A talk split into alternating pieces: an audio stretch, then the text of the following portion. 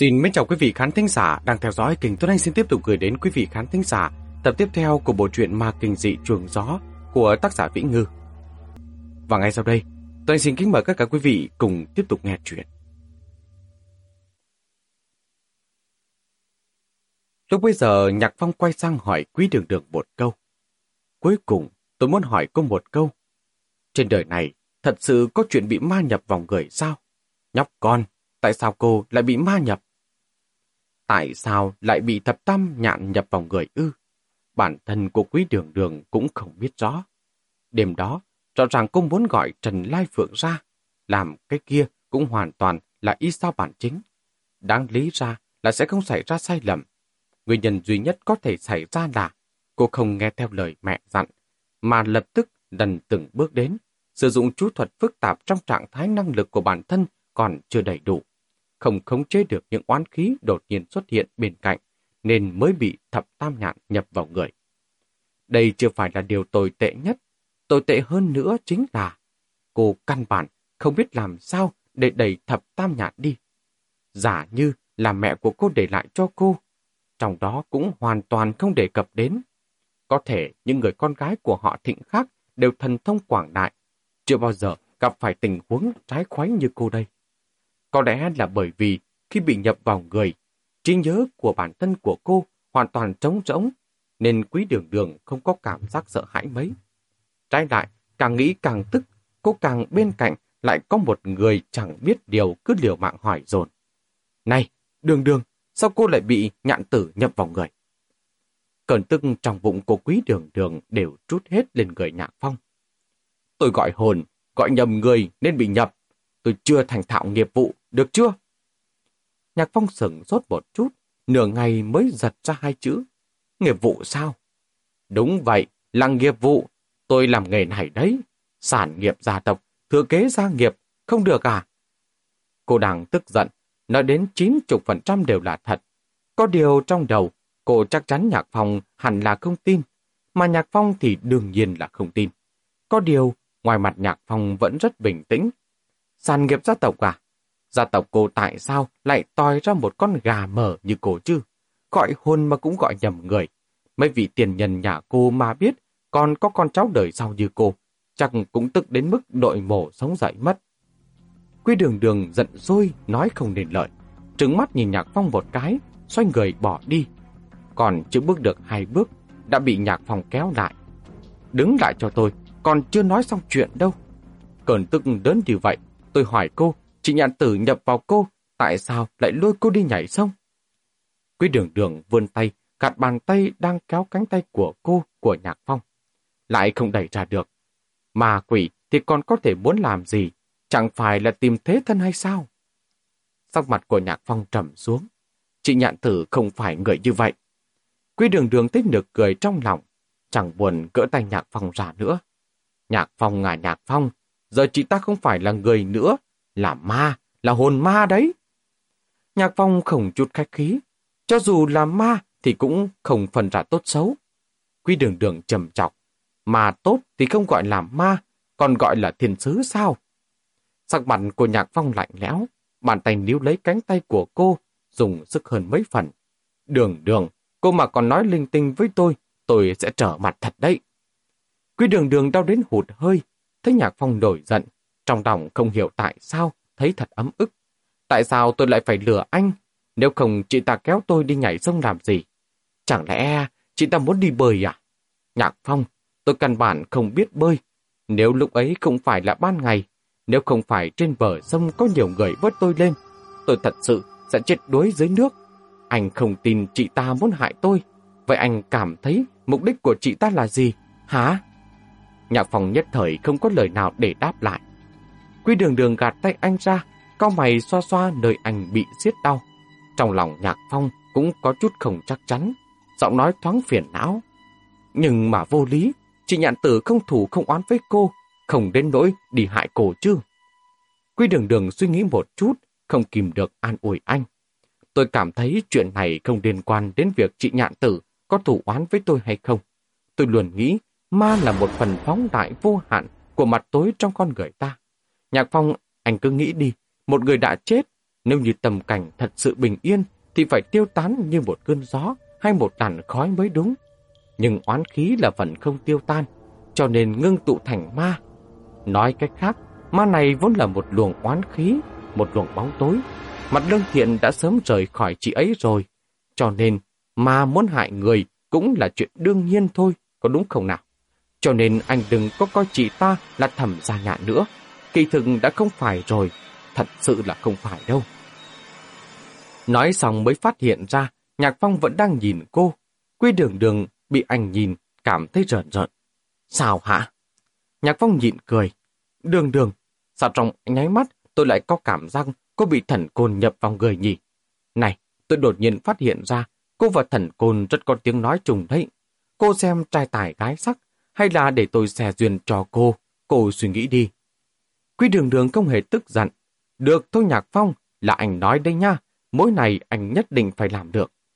Nhạc Phong không ngờ tới, vậy mà không khiến cho cô tức giận. Thật à? Quý đường đường cười tít mắt. Thật chứ, anh đi nói với thần côn, tôi cũng thầm mến anh ấy lâu lắm rồi. Nhạc Phong phẫn nộ. Vậy thì thôi, cô đồng ý, nhưng tôi còn không nỡ đâu. Này, bây giờ đang ở trong cái động nào hả? Quý đường đường nghe không hiểu, Nhạc Phong nhịn cười. Trường công an có tìm giúp cô, kết quả tất cả các quán trọ đều không có ghi chép đăng ký vào ở của cô. Cô không ở trong động thì còn đi đâu được?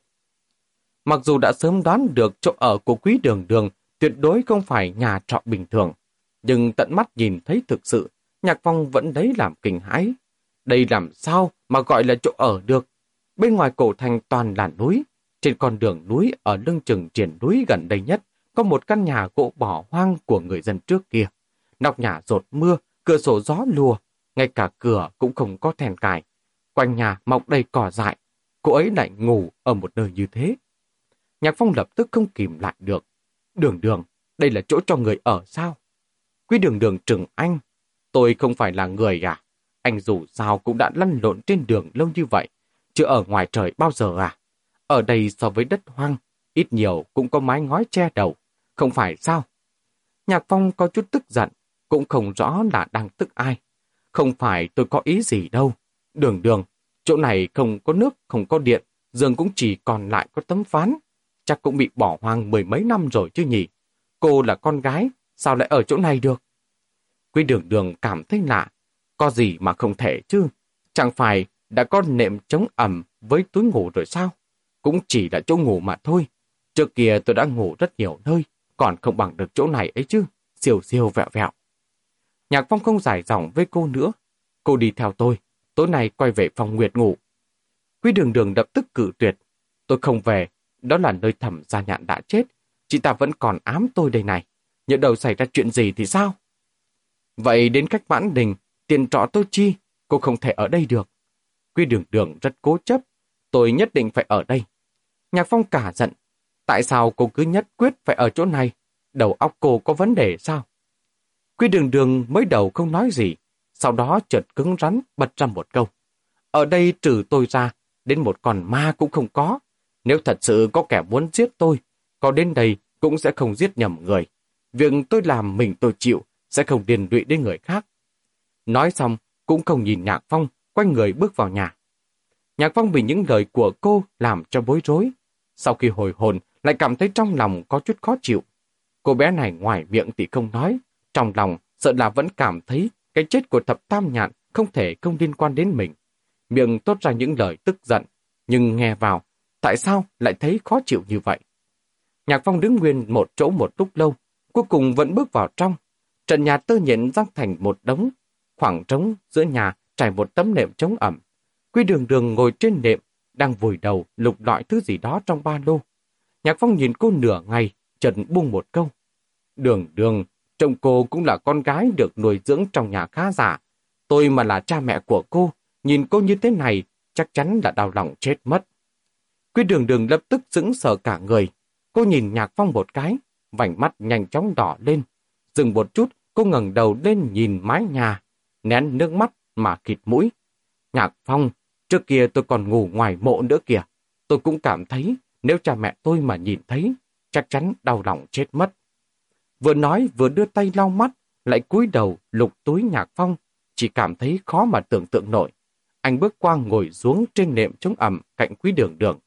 Cô bé, sao cô lại ngủ ngoài mộ được?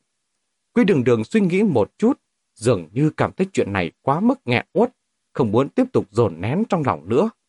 Có một lần đang đi trên đường ở Ninh Hạ, cụ thể thì tôi không nhớ rõ. Dù thao thì trước không thôn, sau không quán, trời lại sắp tối, đành phải bắt xe trên đường mà đi quá giang. Nhờ được một chiếc xe container, tôi ngồi ở buồng lái. Lúc ấy tôi hỏi cần bao nhiêu tiền, cả đó nói không cần. Sau đó xe đi được nửa đường, cả đó lại nói ra một yêu cầu rất quá đáng, vô cùng không biết xấu hổ. Tôi tức quá, chửi gã một trận, cả cũng không cưỡng ép, chỉ nói tôi làm thì cút xuống xe. Tôi bảo cút thì cút, cửa xe vừa mở, tôi liền nhảy xuống luôn, đeo ba lô đi về phía bên kia. Lúc đấy trời đã tối, lại đang tức giận, tôi không chú ý nhiều, sau đó lại cảm thấy có gì đó không ổn. Vừa bật đèn pin lên nhìn, tóc gáy dựng hết cả lên.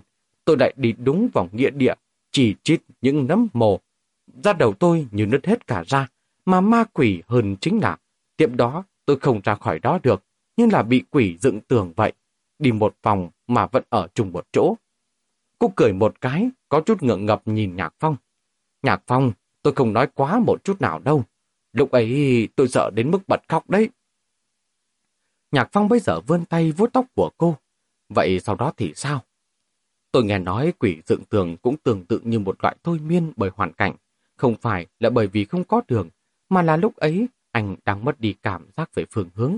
Nói cách khác, khả năng đính chính của đôi mắt và đại não đang không tồn tại. Anh cảm thấy anh đang đi thẳng, nhưng thực chất là anh đang đi vòng vòng. Chỉ có điều, lúc đó anh không cảm giác được. Càng cố chấp lại càng không thoải mái, không thoát ra được. Càng không thoát ra được lại càng thấy suy sụp. Lúc ấy tôi cảm thấy mình không thể đi tiếp được nữa. Tôi phải nghỉ ngơi, tôi phải ngủ.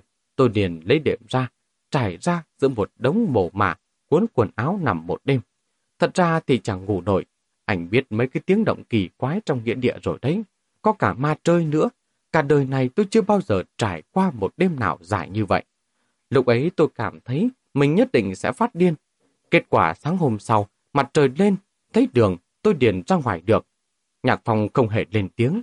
Quy đường đường công nhìn anh, chỉ thở dài một tiếng.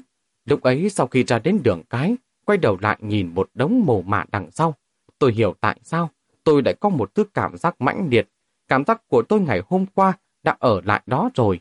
Bước ra ngoài là một người khác. Nhạc phong lúc bây giờ chợt trùng mình một cái. Anh đang cảm thấy sợ. Anh vén ống tay áo lên để cho quý đường đường nhìn thấy cánh tay của mình. Đường đường, cô xem cô nói ghê chưa này. Tôi nổi hết cả da gà lên rồi. Ánh mắt của quý đường đường có chút phiêu đáng, hạ giọng xuống. Thật đấy Nhạc Phong, anh không biết trước kia tôi là người thế nào đâu. Màu Cá lúc nào cũng nói miều miều rất yếu ớt. Thật thì tôi còn ọng ẹo hơn cô ấy nhiều. Lúc đó tôi có ra ngoài dạo phố. Bạn trai của tôi cũng phải đưa tôi đến tận nơi, giao tận tay người bạn cùng đi dạo với tôi. Anh ấy còn chẳng yên tâm để tôi ngồi xem một mình. Tôi thường ngồi quá bến, cũng hay xuống nhầm bến. Xuống nhầm xong, toàn vừa khóc vừa gọi điện thoại cho anh ấy. Bảo anh ấy đến đón tôi. Tôi còn sợ xét đánh. Lúc xét đánh, nhất định phải có người ở bên cạnh tôi. Tôi cũng sợ bóng tối nữa. Buổi tối đi ngủ, lúc nào tôi cũng bật đèn. Chờ đến khi tôi ngủ thiếp đi rồi, mẹ tôi mới vào tắt đèn hộ tôi. Lúc đó tôi đứng trên đường, nhìn cái nghĩa địa mà tôi đã nằm cả đêm. Chính bản thân tôi cũng không rõ, một người như tôi làm sao có thể chống đỡ qua một đêm như vậy. Nói đến đây, cô quay đầu nhìn Nhạc Phong. Anh nói xem là vì cái gì? Nhạc Phong biết cô chỉ hỏi như vậy, chứ chẳng hề mong chờ câu trả lời của mình. Cười cười không lên tiếng. Quả nhiên, Quý Đường Đường lại tự nói tiếp. Tôi cảm thấy tôi giống như một đứa trẻ bị ngã. Lúc có cha mẹ ở bên cạnh, vấp ngã thì gạo khóc chờ cha mẹ đến ôm ấp dỗ dành. Nhưng một khi bọn họ không có ở đây, thì chẳng thể làm gì khác hơn ngoài việc tự mình bò dậy. Con người đều bị cảnh ngộ bức bách mà ra. Một khi biết được chẳng còn nơi nào để dựa dẫm, thì cũng chỉ có thể học cách tự mình bước đi. Một khi biết nước mắt là vô dụng, thì dần dần cũng sẽ không khóc nữa. Một khi đã ăn gạo cám rồi, thì sau này có ăn gạo nào cũng chẳng kén chọn được nữa. Lúc đó mà còn ọng ẹo, ọng ẹo cho ai nhìn đây. Giờ mà anh để cho tôi nhìn thấy bản thân trước kia, tôi sẽ cảm thấy mình là một đứa ngớ ngẩn, tật xấu đầy người. Nhưng mà khi đó, có người yêu tôi, có người thương tôi. Giờ tôi cảm thấy mình đã tiến hóa nhiều lắm, rất độc lập, cũng không mắc bệnh công chúa nhiều như trước. Vậy mà lại chẳng có ai yêu, cũng chẳng có ai thương. Còn mẹ nó chứ, đây là cái thói đời chó má gì thế? Nói đến cuối cùng, cô chợt tức giận, ngựa đầu nằm ngả ra sau, tay đặt sau gáy. Nhạc phòng cúi người xuống nhìn cô. Đường đường vừa mới nói bậy đó nha. Quý đường đường bây giờ liếc xéo anh một cái. Nói thì nói, có ai quản đâu. Nhạc phong tỏ ra không vui. Không phải có tôi quản đây sao? Quy đường đường hừ quát lô mũi một tiếng. Anh là cộng hành nào thế? Nhạc phong nhìn vào mắt của đường đường, vươn tay chỉnh trang để đầu tóc của mình, giống như đang soi gương. Một cộng hành vô cùng đẹp trai đấy. Quy đường đường phì một tiếng bật cười. Được một lúc, cuối cùng mệt mỏi. Nhạc phong, tôi ngủ đây. Cô vẫn còn ướt mà, cứ thế đi ngủ à? Quy đường đường từ từ nhắm mắt lại. Tôi mệt thật mà, tôi chỉ nằm một chút thôi. Nhìn cô đã mệt mỏi đến mức không xong, Nhạc Phong không đành lòng gọi cô dậy. Đang định để mặc cho cô ngủ. Ai ngờ, cô bỗng nhiên lại tự mình mở mắt. Nhạc Phong, nếu thẩm gia nhạn lại nhập vào người tôi, anh nhất định không được để cho tôi đi gặp Diệp Liên Thành đấy. Nhạc Phong cũng không để ý lắm. Gặp cũng có làm sao. Tôi sẽ trồng trừng cô, không được à? Yên tâm đi, sẽ không để anh ta sớm bối được gì của cô đâu. Không để cô làm mấy cái chuyện không dành cho Nhi Đồng, được chưa? Quý đường đường nghe vậy lắc đầu. Như thế cũng không được. Nhạc Phong cảm thấy lạ lạ. Tại sao chứ? Quý đường đường suy nghĩ một chút. Nghe nói anh ta rất đẹp trai. Tôi sợ tôi không kiềm chế được mà yêu anh ta thì không ổn. Nhạc Phong phì một tiếng thật mạnh, sau đó chỉ chỉ mặt của mình. Lại đây, nhìn gương mặt này lầu một chút đi này. Lần này đến lượt quý đường đường cảm thấy lạ. Tại sao chứ? Cô nhìn thấy gương mặt đẹp trai như thế này rồi thì sẽ không trùng rình với Diệp Liên Thành nữa. Nhạc phòng nói rất bốc mùi. Thế này cho dễ so sánh. Ví dụ như cô đã ăn gạo thái chất lượng cao rồi, thì chẳng có lý do gì cô lại đi nhùng nhớ gạo cám cả. Quý đường đường nhắm mắt lại lẩm bẩm một câu. Vừa nãy không phải, anh vẫn là hành cơ mà, sao giờ lại biến thành gạo rồi? Nhạc Phong nghe xong thì tức giận. Già thích biến thành gạo không được à? Gạo còn không có ý kiến, cô ý kiến cái gì chứ? Quý đường đường chỉ ử ừ một tiếng. Tôi vẫn thích hành hơn. Nhạc Phong tỏ ra không hề yếu thế. Hành không thích cô. Quý đường đường lại ử ừ một tiếng, giọng nói dần nhỏ lại. Đừng để tôi gặp Diệp Liên Thành đấy, nhớ chưa? Nhạc Phong vừa tức vừa buồn cười. Diệp Liên Thành có nhìn thấy cô cũng sẽ không thích cô đâu. Quý đường đường không đáp lại nữa, xem ra là đã ngủ thật. Nhạc Phong thở ra, vươn tay vuốt ve mặt cô, thấy tóc cô ướt nhẹp, trong lòng than thở.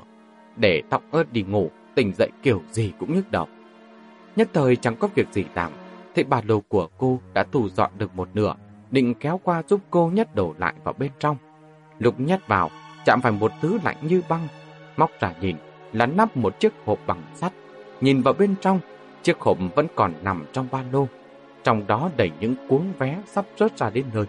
Nhạc Phong vội vàng lấy ra, đang định đậy nắp hộp lại, chợt sừng sốt một chút, vươn tay cầm lấy mẩu báo được cắt rời, nằm ở trên cùng lên. Vụ án kẻ săn đột nhập giết người vào đêm giao thừa ở Hải Thành.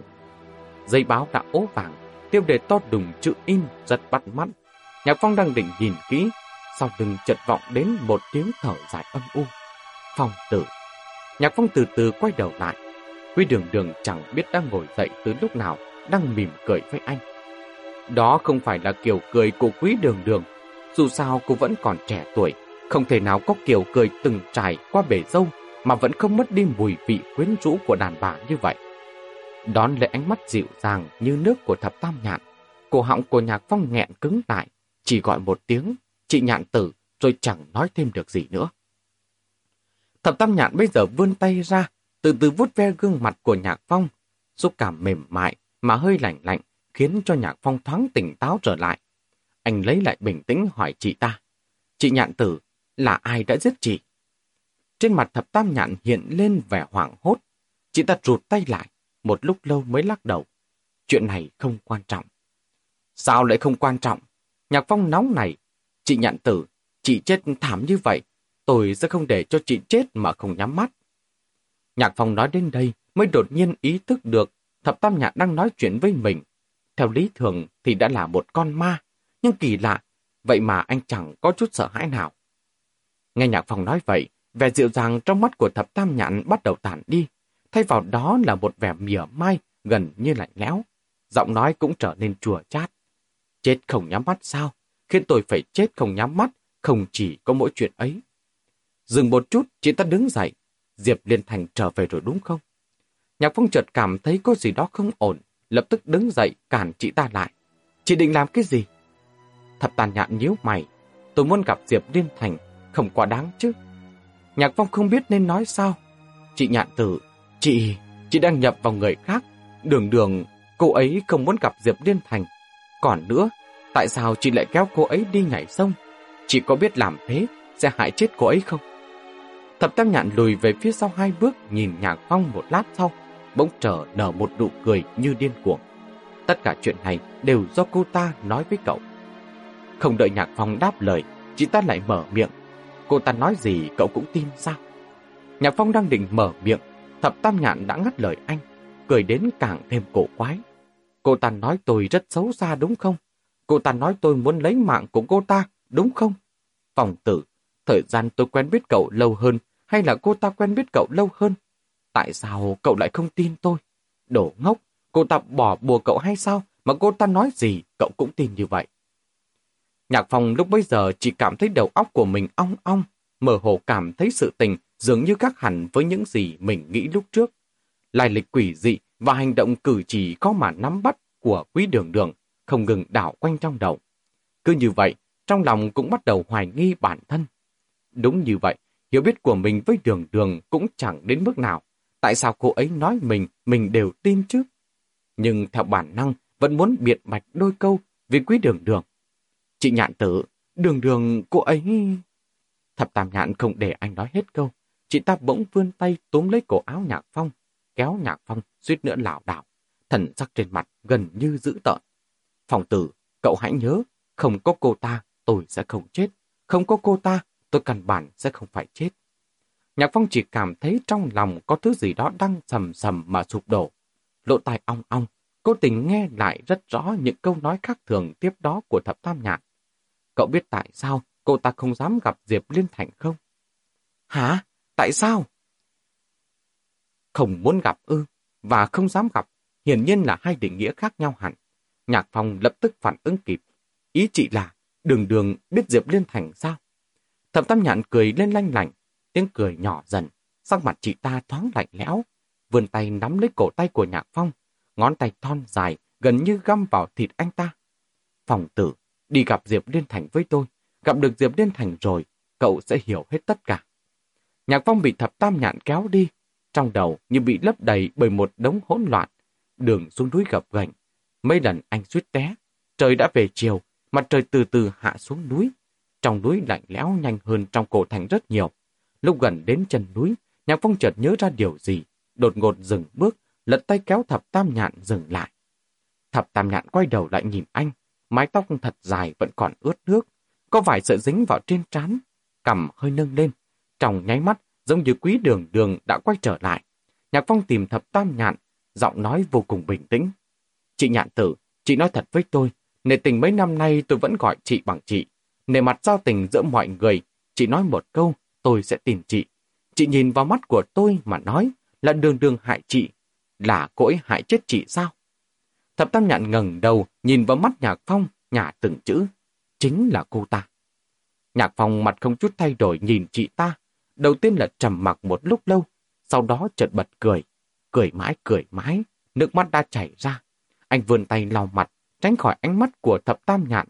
Vẫn cười, cuối cùng cực kỳ chua xót mà nói một câu. Đường đường, tại sao cô lại thế? Tôi chưa từng hoài nghi cô.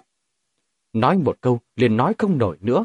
Anh vươn tay đẩy thập tam nhạn ra, tự mình men theo đường núi đi về phía cổ thành. Do núi thổi qua, tạt vào mắt phát đau. Thập tam nhạn sững sờ một lúc đuổi theo. Lúc gần đến cửa thành, chị ta thực sự không nhịn được, bước nhanh vài bước, chặn nhạc phòng lại. Phòng tử, có phải cậu thích đường đường rồi không? Nhạc Phong không đền tiếng, anh ngẩng đầu nhìn bức hoành phi treo ở chính giữa tường thành, đáp lại. Có thích cô ấy hay không tôi không rõ. Tôi chỉ biết, vừa nghĩ đến chuyện từ đầu đến cuối, cô ấy đều lừa dối tôi. Tôi khó chịu vô cùng. Thật đấy. Nói xong, anh ta lại bật cười, cúi đầu danh mi tâm. Chị nhạn tử, chị đang nhập vào người cô ấy. Chị có thể rời đi một lúc không? Tôi muốn nói với cô ấy mấy câu. Thập tam nhạn bây giờ vươn tay, nắm lấy tay của nhạc phong, dịu dàng đáp một câu. Phòng tử, cậu hãy tin tôi. Sau này cô ta sẽ không có cơ hội để lừa gạt cậu nữa đâu. Nhạc phong còn chưa kịp trả lời. Sau lưng chợt vang lên một tràng tiếng chuông xe đạp lanh lạnh. Ngay sau đó là một giọng nói quen thuộc.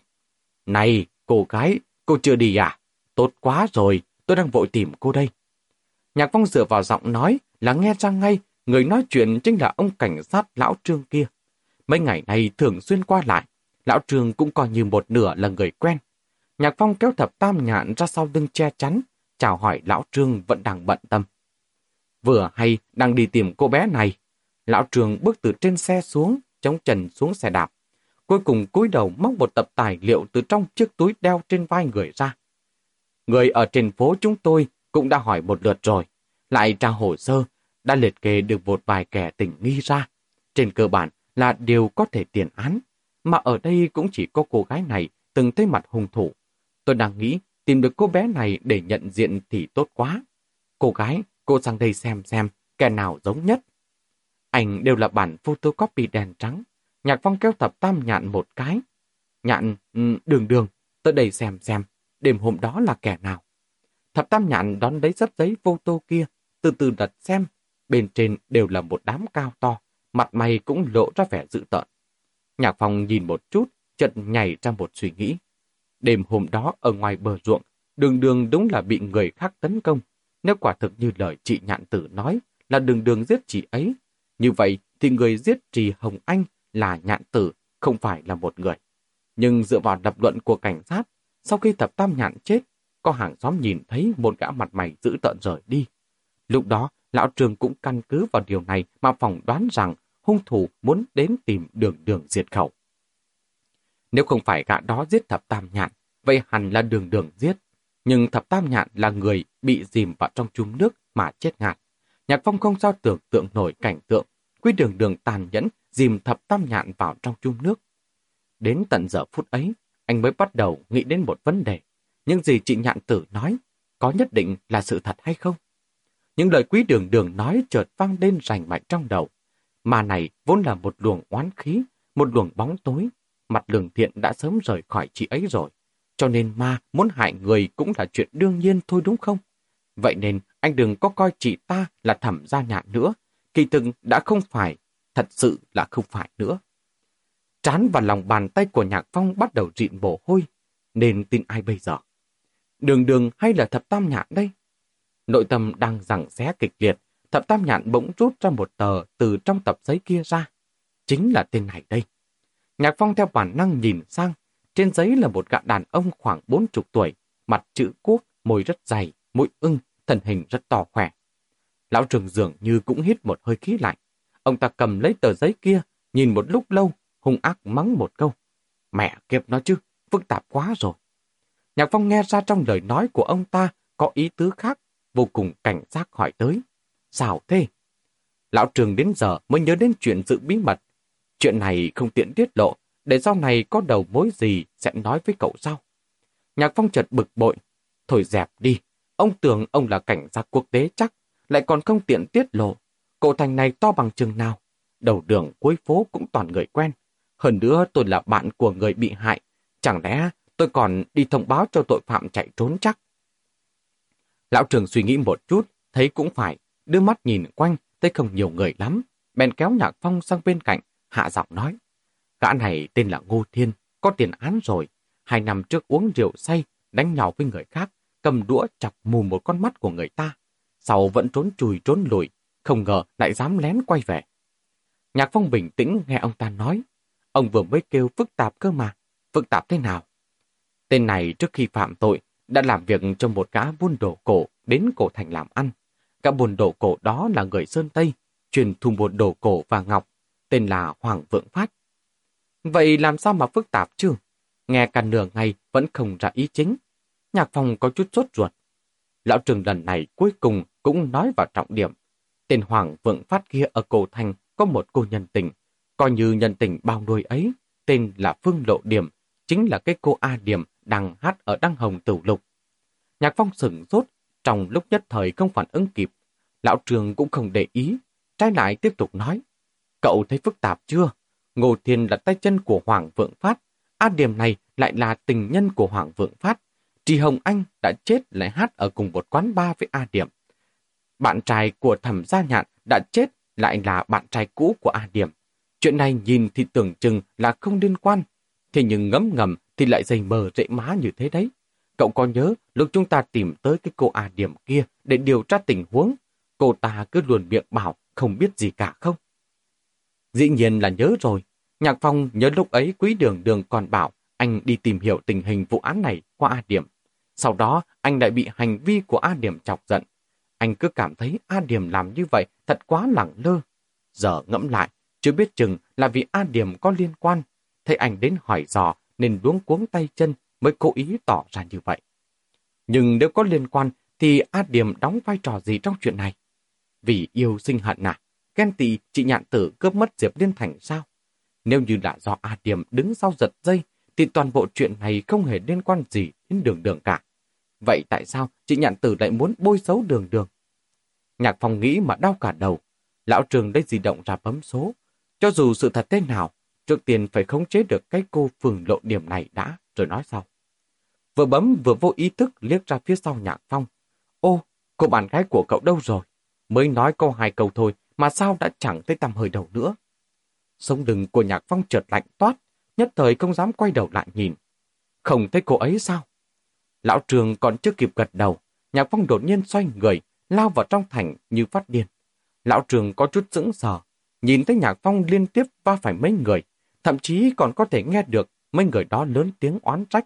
Thần kinh à, không có mắt sao? Nhạc phong chạy một hơi không ngừng, chạy mãi, chân cũng đã tê dần.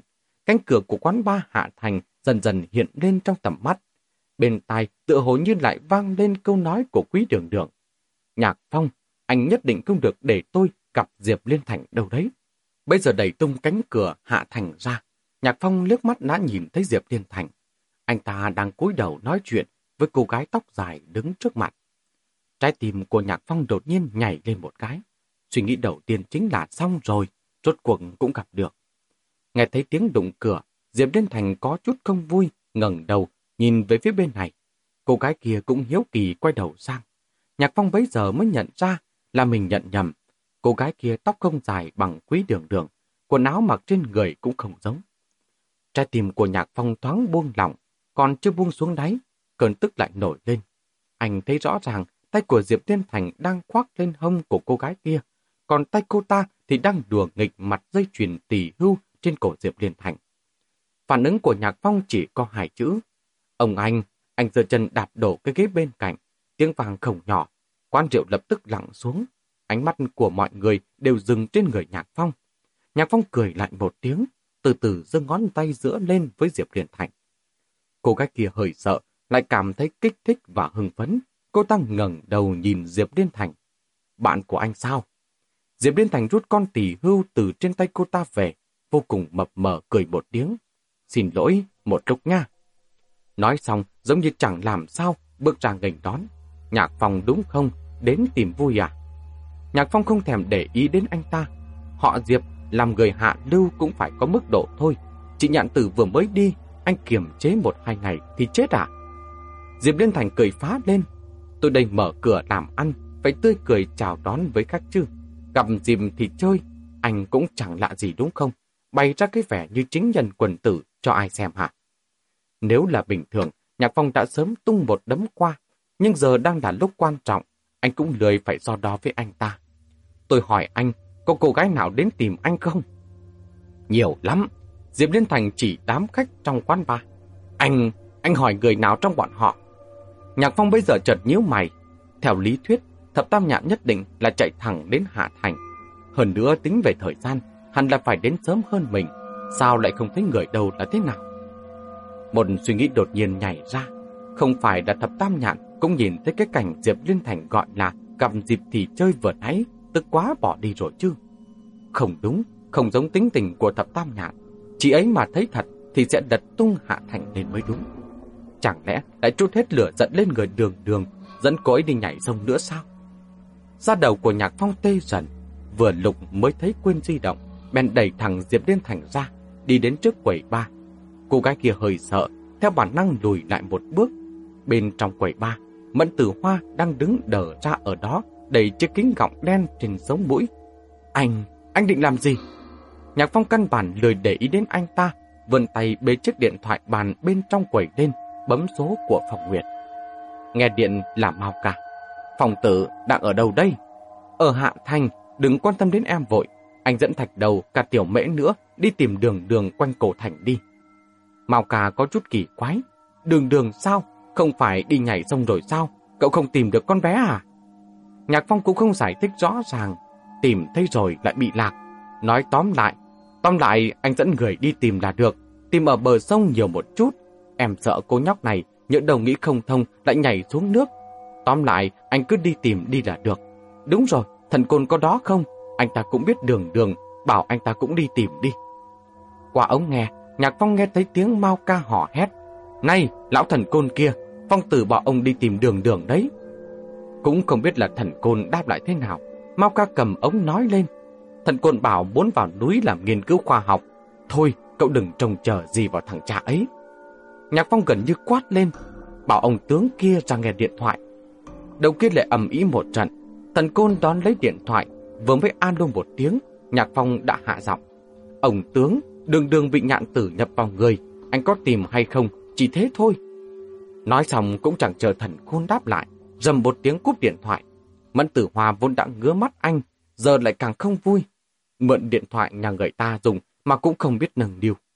Nhạc Phong cười lạnh một tiếng. Ông đây không đập nát cái quầy ba này của nhà các anh, đã là nâng niu lắm rồi đấy. Mẫn tử hoa bị anh nói nghẹn không ra lời.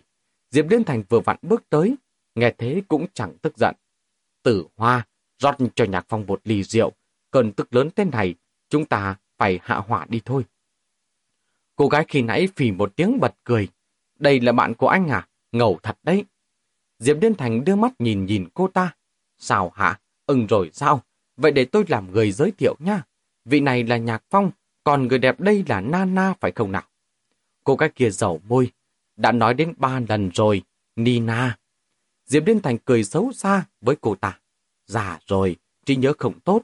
Tôi mời rượu, tự phạt một chén được chưa? Vừa nói vừa ném chiếc ví ra lên quầy ba. Bảo Mẫn Tử Hoa. Cho tôi một đi luôn nha.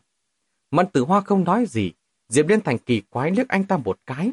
Bây giờ mới phát hiện sắc mặt của Mẫn Tử Hoa hơi tái nhợt. Anh ta gần như là kinh hoàng nhìn về phía sau Diệp Liên Thành và Nhạc Phong. Yết hầu rộn lên lộn xuống, trần lắp bàn lắp bắp, bật ra hai chữ. Tiểu hạ. Làm sao thế? Diệp Liên Thành bật cười vỗ vỗ lên vai, vẫn hòa tử, tựa như đang vỗ một con chó nhật. Mãn kinh rồi sao? Triệu chứng suy nhược thần kinh à? Cả người của mẫn tử hoa run bắn cả lên. Anh ta đột nhiên bắt lấy cánh tay Diệp Liên Thành. Hai con mắt mở to nhìn xoáy vào Diệp Liên Thành. Anh Thành là tiểu hạ. Diệp Liên Thành sừng sốt một chút. Anh ta nhìn mẫn tử hoa, bỗng cảm thấy huyết dịch toàn thân như lạnh toát. Thấy sắc mặt của mẫn tử hoa không đổi, Nhạc Phong quay đầu lại nhìn. Bây giờ mới phát hiện Quy Đường Đường không biết đã tiến vào từ lúc nào. Đứng ngày đó cách bọn họ không xa.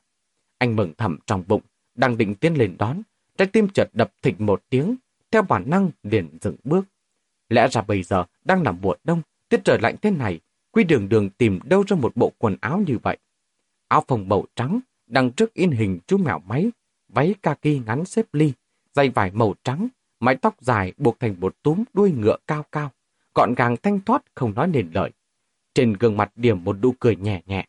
Nói thật, nụ cười này không giống quý đường đường, cũng không giống với thập tam nhạn. Trong tay cô đang cầm một cuốn độc giả. Nhạc phòng kỳ lạ, chú ý đến ngày phát hành của quyển tạp chí này, tháng 4 năm 2007. Nhạc phòng có chút hồ đồ, còn chưa kịp phản ứng lại. Diệp Liên Thành đã lướt qua bên cạnh anh. Anh ta bước đến trước mặt quý đường đường, chần chờ hỏi một câu. Tiểu hạ phải không? Quý đường đường ngẩng đầu mỉm cười. A Thành. Đằng sau, cô gái tên Lina kia thấy lạ bèn hỏi Mẫn Tử Hoa. Tiểu hạ là ai thế? Mẫn Tử Hoa phục hồi lại tinh thần, anh ta đẩy mắt kính một cái. Bạn gái của Diệp Điền Thành tên là Thịnh Hạ. Cái tên này lập tức khiến cho Nhạc Phong tỉnh táo lại từ trong mơ hồ. Anh ta vươn tay qua quầy ba, túm lấy cổ áo của Mẫn Tử Hoa. Chẳng phải Thịnh Hạ đã chết rồi sao? Nhạc Phong thậm chí còn nhảy ra một suy nghĩ vô cùng quái dị. Đường đường này không phải bị thập tam nhạn nhập vào người rồi, giờ lại bị Thịnh Hạ nhập vào đấy chứ. Cũng không đúng, Thịnh Hạ này đã chết phải được 4 năm hôm rồi. Muốn nhập vào cũng không chờ đến tận bây giờ. Hôm nay là cái ngày xui xẻo gì thế không biết. Mẫn tử hoa bây giờ hừ lạnh một tiếng, gạt tay của nhạc phong ra. Suy nghĩ một chút, bèn mở chiếc ví da của Diệp Liên Thành trên quầy ba ra. Rồi từ bên trong ra một tấm ảnh, giống như đang ra oai, vỗ lên trên bàn. Tự mình xem đi, đây chẳng phải là tịnh hạ sao? Cô gái trong hình ăn mặc giống hệt quý đường đường trước mặt, tay ôm vật cầu lông, cười ngọt ngào với Nhạc Phong. Nhạc Phong nhất thời bối rối. Đường đường tại sao lại giống tịnh hạ như vậy? Những ngõ ngách trong chuyện này, anh thực sự không nghĩ ra nổi. Chỉ máy móc lặp lại được một lần. Chẳng phải thịnh hạ đã chết rồi hay sao? Chuyện này trung quy cũng khó nói lắm. Mẫn tử hòa bỗng nhiên lại dễ nói chuyện hẳn lên. Năm đó, nghe đâu là nổ bình ga, người cũng nổ tan tành rồi. Căn bản không thể nhận xác, không có trần tướng, cho nên còn sống cũng có khả năng đúng không? Giống là hệt phim truyền hình, xa cách gặp lại, gương vỡ lại đành chính là đây. Mấy cầu kế tiếp toàn lầm bẩm cũng chẳng quan tâm dùng từ có chính xác hay không. Nhạc Phong chỉ cảm thấy tim đập dồn dập đến mức cả lồng ngực. Thịnh Hạ chưa chết sao? Đường đường chính là Thịnh Hạ sao? Vậy thì chuyện đường đường bị Thịnh Hạ nhập vào là không có tồn tại. Người đang nhập vào đường đường bây giờ là thập tam nhạn. Nhưng tại sao chị ấy lại phải mặc đồ giống như Thịnh Hạ như vậy? Chị ấy đang tính làm gì đây? Càng nghĩ càng cảm thấy hít thở không thông. Nhạc Phong hạ quyết tâm, bực nhanh về phía hai người. Mới đi được hai bước, Mẫn Tử Hoa đã nhòi người tới quầy ba, kéo anh ta lại, ngẩng đầu trừng mắt nhìn anh ta. Này này, có mắt nhìn một chút chứ, người ta đang gặp lại người yêu cũ, anh phải biết điều một chút chứ. Hai chữ người yêu này nghe sao thật trói tai. Nhạc Phong có thể tiếp nhận thập tam nhạn hay là A Điểm có quan hệ với Diệp Điền Thành. Nhưng Quý Đường Đường và Diệp Điền Thành thật sự là một tổ hợp quá khiền cưỡng. Qua ngàn lẻ một đêm, tầm mắt của anh ta lại một lần nữa rơi vào tâm cảnh kia. Bản thân của anh lúc bây giờ không thể không thừa nhận. Quý Đường Đường thực sự chính là Thịnh Hạ. Giờ mà bảo anh đi tìm mấy cái cớ qua trương và giả tạo kia. Ví dụ như sinh đôi, ví dụ như người người giống nhau. Đến bản thân anh cũng không tin được. Tâm trạng của Nhạc Phong phức tạp không nói thành lời. Anh quay đầu nhìn Diệp Liên Thành. Trên gương mặt Diệp Liên Thành, anh chưa bao giờ nhìn thấy vẻ nghiêm túc gần như thành kính, cùng với ánh mắt chiều mến vô cùng, chuyên chú như vậy. Giống như lãng tử trong nháy mắt biến thành chàng trai trẻ mới yêu lần đầu. Còn quý đường đường, cô hơi ngửa đầu, đường cong trên người và trên gương mặt mềm mại và đáng yêu. Khoe miệng điểm một nụ cười nhẹ. Nhạc phong chợt không muốn nhìn tiếp nữa, Tầm mắt anh rời khỏi gương mặt quý đường đường xuống dưới. Nơi đó, tay trái của cô còn cầm quyệt độc giả. Tay phải đang chậm rãi rút thứ gì đó từ bên trong ra. Ánh sáng màu bạc chớp lên một cái. Nhạc Phong đột nhiên hét lớn. mau tránh ra! Cùng lúc đó, thân hình Nhạc Phong bắn lên, lao thẳng về phía trước, va vào người quý đường đường. Diệp Liên Thành chỉ cảm thấy lưỡi dao lóe quả trước mắt, cánh tay trái chợt lạnh. Người khách nữ ngồi bên cạnh chỉ cảm thấy có một tia máu nóng hổi, thoáng chốc, làm mờ đi ánh mắt. Sau khi đỡ đẫn khoảng một hai giây, xuyên qua nản xương tuyết, huyết sắc, nhìn thấy lưỡi dao đang nhỏ máu cách đó không xa, hét ầm lên, tựa như sắp mất mạng. Quan bà trong nháy mắt trở nên hỗn loạn, người nhìn thấy thì sợ hãi chen chúc đào ra cửa, người không nhìn thấy thì hoảng hốt đi theo dòng người, xô đẩy trong sợ hãi. Quy đường đường ung dung đứng thẳng, cầm dao từ từ đi về phía Diệp Liên Thành. Nhạc phòng đứng dậy từ trên mặt đất, dường như chỉ mới trong chớp mắt.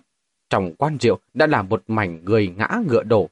Anh cắn răng, thấy quý đường đường đang đi về phía Diệp Liên Thành. Khóe mắt liếc thấy mẫn tử hoa và cô gái tên Nina kia đang chật vật chạy ra bên ngoài. Nhạc Phong do dự một chút, vươn tay túm lấy mẫn tử hoa trước, thét về phía anh ta. Trông chừng mấy người ở ngoài, đừng để họ báo cảnh sát, nghe rõ chưa? Cặp chân của Mẫn Tử Hoa đã mềm nhũn, còn chưa kịp tiêu hóa xong lời nói của Nhạc Phong, đã bị anh đẩy ra ngoài. Anh ta lảo đảo, vịn vào bậc cửa đứng dậy, quay đầu lại thấy Nhạc Phong đang đẩy Diệp Liên Thành ra. Một tay ra sức giữ lấy bàn tay đang cầm dao của Thịnh Hạ.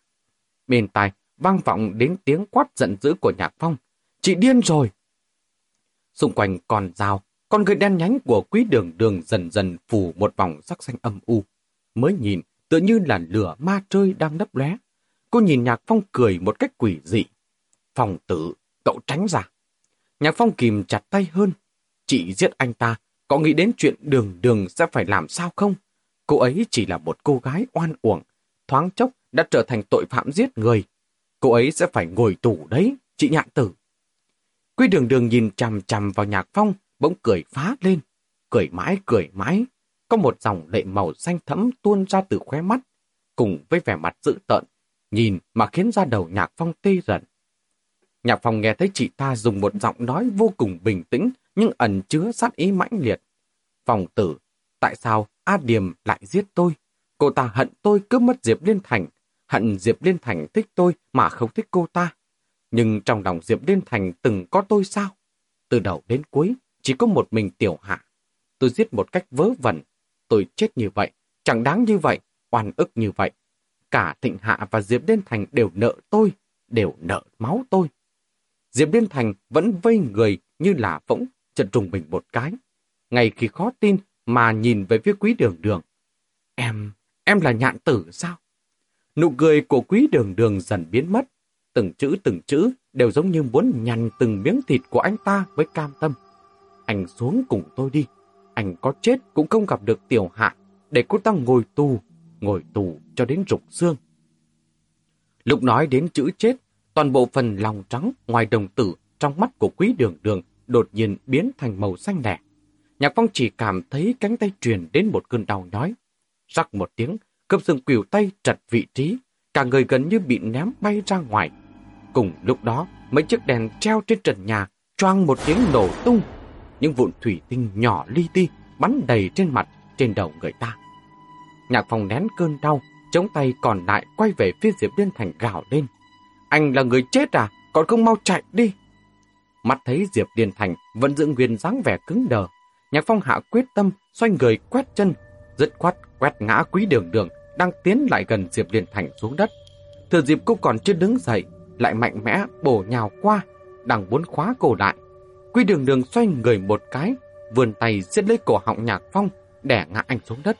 Nhạc Phong chỉ cảm thấy trước mặt bỗng tối sầm, gần như sắp bị cổ bóp chết ngay tức khắc. Miễn cưỡng mở mắt nhìn.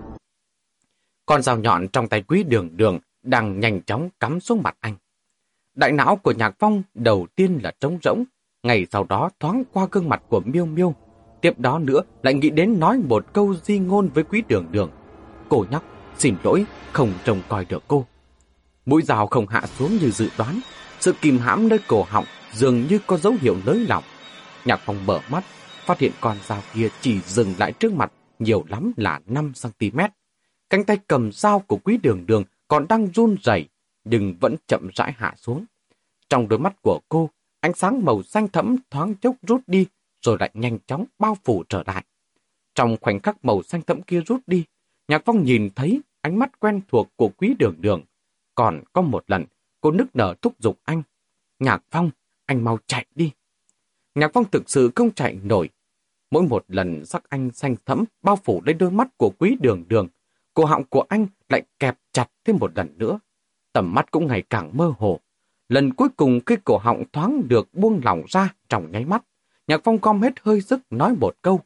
Cổ nhóc, tôi không trách cô đâu. Nếu còn sức lực, anh còn muốn cười xấu xa, chỉ đạo cho cô đôi câu.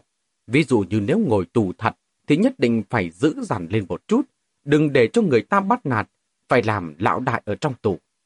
Mũi rào lạnh như băng từ từ găm vào lớp ra ngoài cùng. Đúng lúc đó, ngoài cửa bỗng vọng đến giọng nói vô cùng háo hức, vô cùng mừng rỡ, vô cùng kích động của thần côn. Tiểu Phong Phong, nhà chúng ta có phải đang ở cùng với nữ quỷ không vậy? Kèm theo giọng nói vô cùng vui mừng này, đầu của thần côn cũng thò qua cánh cửa hạ thành. Vẻ mặt vô cùng hân hoan của anh ta khi nhìn thấy nhạc phong và quý đường đường lập tức biến thành vô cùng khiếp sợ. Ngày sau đó cao giọng thốt lên một câu. Thế này là muốn giết người ta à? Chữ A kéo rất dài, âm cuối còn chưa dứt. Cánh tay đã vung lên, một thứ gì đó quăng về phía quý đường đường. Nghe không có tiếng động, cần lượng khá là nhẹ, nhưng quý đường đường vẫn theo bản năng, giơ tay lên che chắn. Yết hầu của nhạc phong thoáng lơi lỏng, cùng lúc hát to mồm hít thở một hơi, không biết lấy sức mạnh ở đâu ra, bật người dậy, đẩy quý đường đường sang bên cạnh. Lúc này mới nhìn rõ, vật mà thần côn dùng để ném quý đường đường là một cái bánh mì. Lớp vỏ nì lông mỡ màng ở bên ngoài còn in mấy chữ tiệm bánh ngọt con gà vàng. Quý đường đường xem ra vô cùng tức giận gầm nhẹ một tiếng vụt đứng dậy, cầm một cái ghế đập về phía cửa. thần côn á á một tiếng, trước khi cây ghế kia đập vào cửa đã soạt một cái rụt đầu lại. Cây ghế đập ra một vết nứt lớn trên cung cửa rồi rớt xuống đất. Đoạn thần côn lại thò đầu vào, vùi sướng ngục ngắc cái đầu. Không đập trúng nha. Bị thần côn pha trò như vậy, nhạc phong đến suy nghĩ đập đầu vào tường cũng có. Còn quý đường đường hiển nhiên là bị chọc tức. Cô đứng lên, cô họng phát ra những âm thanh kỳ quái, chợt cười lên một tiếng quái dị, nhấc thẳng cái bàn tròn trước mặt lên. Thần côn lập tức trợn tròn mắt. Lúc chiếc bàn bị quăng qua, Nhạc Phong cảm thấy giữa không trung còn mơ hồ vọng đến tiếng gió. Cũng may, thần côn vẫn tránh được. Anh ta được người ta kéo ra. Người nọ hung tợn quát anh ta. Ông có bệnh hả? Lại còn không đập trúng nhá. Ông tưởng đang đánh chuột đây à? Là giọng của Mao ca. Tâm lý nhạc phòng thoáng buồn động. Lại một tiếng rầm. Sơn tường cũng bị tróc xuống. Trong đám khách vừa chạy đi lúc nãy, có kẻ to gan bắt đầu ngó giáo giác về phía này. Cũng có người bắt đầu lấy di động ra gọi điện. Nhạc Phong biết trông chờ vào lão mẫn tử hoa ngăn cản những người này báo cảnh sát, căn bản đã thất bại. Cho dù là thế nào, nhất định phải khống chế được quý đường đường trước khi cảnh sát đến. Vạn nhân khi bị bắt đi, chưa biết chừng thập tam nhạn lại lợi dụng thân thể của cô ấy để gây nên chuyện. Đến lúc đó, cô nhóc này căn bản coi như hoàn toàn xong đời. Nghĩ đến đây, Nhạc Phong cuống đến đỏ cả mắt, thét về phía bên ngoài. Lão mào Tử vào khống chế cô ấy. Mạo cả đến muộn hơn thần côn, nhìn tình hình xung quanh liền phát hiện ra sự việc không được bình thường. Lại nghe thấy giọng của Nhạc Phong, trái tim thịch một tiếng, không chút nghĩ ngợi lao thẳng về phía quý đường đường. Vừa mới đến gần, đã đối diện ngay với một cặp mắt xanh lẻ đẻ. Da gà lập tức nổi lên khắp nơi. Thần côn theo sát đằng sau lại kích động y như bị gà mẹ cắt tiết. Mắt xanh lẻ, mắt xanh lẻ. Mao cà nhủ thầm, ông mặc kệ mắt xanh lè hay mắt xanh làm, xử lý xong rồi nói, bèn vươn tay ra, bắt lấy cánh tay quý đường đường. Mao cà không có căn cốt võ nghệ gì, lúc đánh nhau cũng hoàn toàn chỉ bằng một thần sức mạnh, tự động lôi quý đường đường ném lảo đảo ra. Trong lòng đang đắc ý, cánh tay còn lại của quý đường đường đột nhiên duỗi lên trên, nằm ngón tay xòe ra, siết chặt lấy xương quay hàm của Mao Cà. Mao ca đầu tiên còn chưa cảm thấy gì, sau đó mới cảm thấy không bình thường. Tay của quý đường đường cứng hệt như sắt nung, càng bóp càng chặt, lực đạo càng lúc càng lớn. Bên tai, cơ hồ như có thể nghe thấy tiếng xương quay hàm mình đang rộn rạo. Mặt thấy cầm có thể sắp bị cô ta bóp nát. Mau ca cũng cuống cuồng. Mau mau, mau kéo ra, kéo ra. Nhạc Phong bây giờ chật vật muốn đứng dậy, quên mất tay đã bị chật khớp. Vừa mới chống lên mặt đất đã đau đến mức đàn độn. Tần côn xông lên, gỡ tay quý đường đường, lại không xảo gỡ ra nổi. Mặt thấy gương mặt của Mao ca sắp biến dạng, cuống đến mức kêu loạn cả lên. Ta cắn, ta cắn này. Nói được thì làm được, miệng há to cắn phập xuống cánh tay quý đường đường, gần như đã dùng hết tất cả sức bình sinh. Lại nhận ra quý đường đường đến sắc mặt cũng chẳng biến đổi. Trong lòng thất kinh, thì ra mà không sợ bị cắn. Chẳng lẽ lại để mặc cho tiểu mau mau hy sinh lừng lẫy ở chỗ này? Điều đó là tuyệt đối không thể. Dưới tình thế cấp bách, hai cánh tay thần côn ôm lấy cánh tay đường đường, cặp chân co sức cò lại, giống như con khỉ đang đù dây mẩy vậy. Vọng tường dùng gần 100 cân sức mạnh của mình kéo được cánh tay của quý đường đường xuống. Ngay vào lúc này, thân thể của quý đường đường trượt mềm nhũn, rũ người xuống. Thần côn mất trọng tâm, lăn chồng vó ra đất, ngẩng đầu lên nhìn. Đằng sau quý đường đường là Diệp Liên Thành, khuôn mặt không chút biểu cảm, nửa cánh tay đã nhuốm máu, cầm trong tay một chiếc gậy bóng chảy. Thần côn phi thường kích động, nghĩ đến một câu, anh ấy thật là đẹp trai quá. Giải quyết hậu quả cũng không dễ dàng. Theo lời dặn của Nhạc Phong, thần côn và Mao Ca đưa quý đường đường lên tầng 2 của Hạ Thành, tìm một sợi dây trói chặt lại. Chuyện bên ngoài thì giao cho Nhạc Phong và Diệp Điền Thành xử lý. Trong lúc chờ Nhạc Phong, thần côn nghiên cứu nằm vết lõm trên cằm của Mao Ca, miệng chật chật thành tiếng. Lão Mao tử, nằm vết lõm này mà cứ để vậy thì ông trông còn xấu hơn cả mặt rỗ. Mạo Ca phun đầy nước miếng lên mặt anh ta. Biến đi! Thần côn không hề tức giận.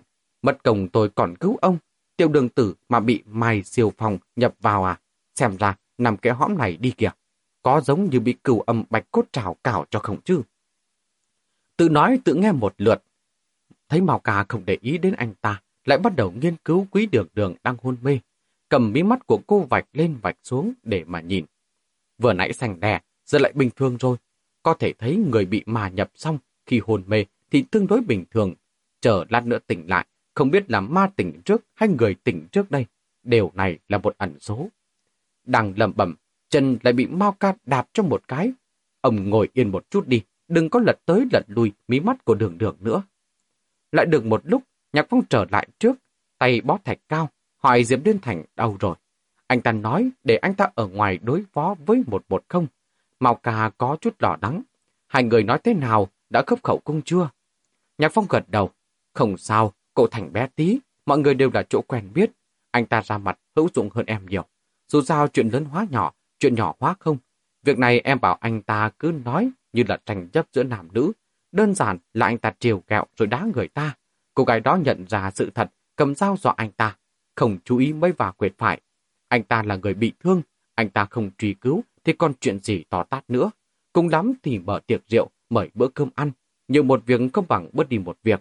Cảnh sát cũng chẳng muốn điều chuyện đâu. Vừa nói vừa cúi người xuống xem xét quý đường đường.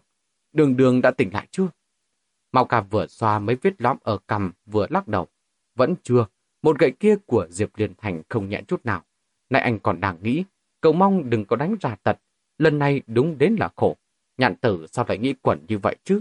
Có sức lực thì đi hành hiệp trượng nghĩa đi, so đo với đường đường làm gì không biết. Nhạc Phong không nói gì, thấy quý đường đường vẫn mặc áo ngắn tay, váy ngắn, không nhịn được mà nhíu mày. Không biết đường đường tìm cái áo này ở trên đắp cho cô ta ấy sao? Thần côn cãi cọ, mà đến cả cắn cũng chẳng sợ, nhất định không sợ lạnh đâu. Câu này lập tức nhắc nhở Nhạc Phong. Anh quay qua nhìn cánh tay bị cắn của quý đường đường, không nhịn được mắng thần côn. Rằng anh là răng chó à? Cắn người ta thành ra thế này. Cô ấy mà tỉnh dậy thì có bỏ qua cho anh không? Còn không mau tìm chút cồn xoa cho cô ta đi. Thần côn bây giờ lầu bầu đứng dậy chuẩn bị đi tìm cồn. Chưa đi được hai bước, đã bị nhạc phòng kéo lại. Tôi hỏi anh, người bị ma nhập, làm cách nào để đuổi đi? Thần côn trợn to hai con mắt. Sao mà biết được? Anh có bị đẻ bao giờ đâu? Nói xong, lại cảm thấy bà chữ có bị đẻ này có một ý nghĩa khác không được hay hò cho lắm. Bèn nhấn mạnh. Ý của anh là anh chưa bị ma đè bao giờ. Nói xong lại nghĩ nghĩ, nhấn mạnh lần nữa. Ý của anh là um, chưa từng bị ma nhập lên người bao giờ cả. Nhạc Phong cười lạnh. Thấy anh ngày nào cũng huỳnh hoàng với người ta là đang tìm kiếm những chuyện huyền bí. Đã phiêu giạt trong giang hồ 20 năm. Bao nhiêu năm như thế, chỉ toàn hít gió trời có phải không? Ngay cả một vương pháp cũng không tìm ra được. Lời anh nói chẳng hề dễ nghe, nhưng lại chọc trúng phải cái sườn sườn mềm của thần côn. Ngẫm một chút, anh ta thấy cũng đúng. So với đám lão mạo tử, mình chính là người chuyên nghiệp hơn cơ mà. Lúc này mình không ra mặt thì còn đợi đến khi nào. Thế nên bèn sửa miệng. cách thì nhất định là có, nhưng mà anh không nhớ rõ. Phải giờ bút ký xem lại đã. Còn nữa, ghi chép thì là ghi chép. Chỉ mấy cách đó anh chưa từng xài bao giờ. Không biết có linh hay là không nữa. Cũng chẳng nói rõ có tác dụng hay là không. Nhạc Phong trầm mặc một chút. Biến đi, ngựa chết thành ngựa sống đi. Cứ để cho chị nhạn tử hành hãn như vậy, so với giết chết đường đường cũng chẳng tốt hơn được bao nhiêu. Em ra ngoài một chuyến, mau ca, anh chăm sóc cho cô ấy cẩn thận. Nếu cô ấy tỉnh lại, không cần biết biểu hiện của cô ấy có bình thường hay là không. Đừng cởi trói cho cô ấy. Chờ em về, rồi hãy nói, biết chưa? Kính thưa tất cả quý vị khán thính giả, câu chuyện này tiếp tục diễn biến như thế nào? Tuấn Anh xin kính mời tất cả quý vị khán thính giả cùng tiếp tục theo dõi.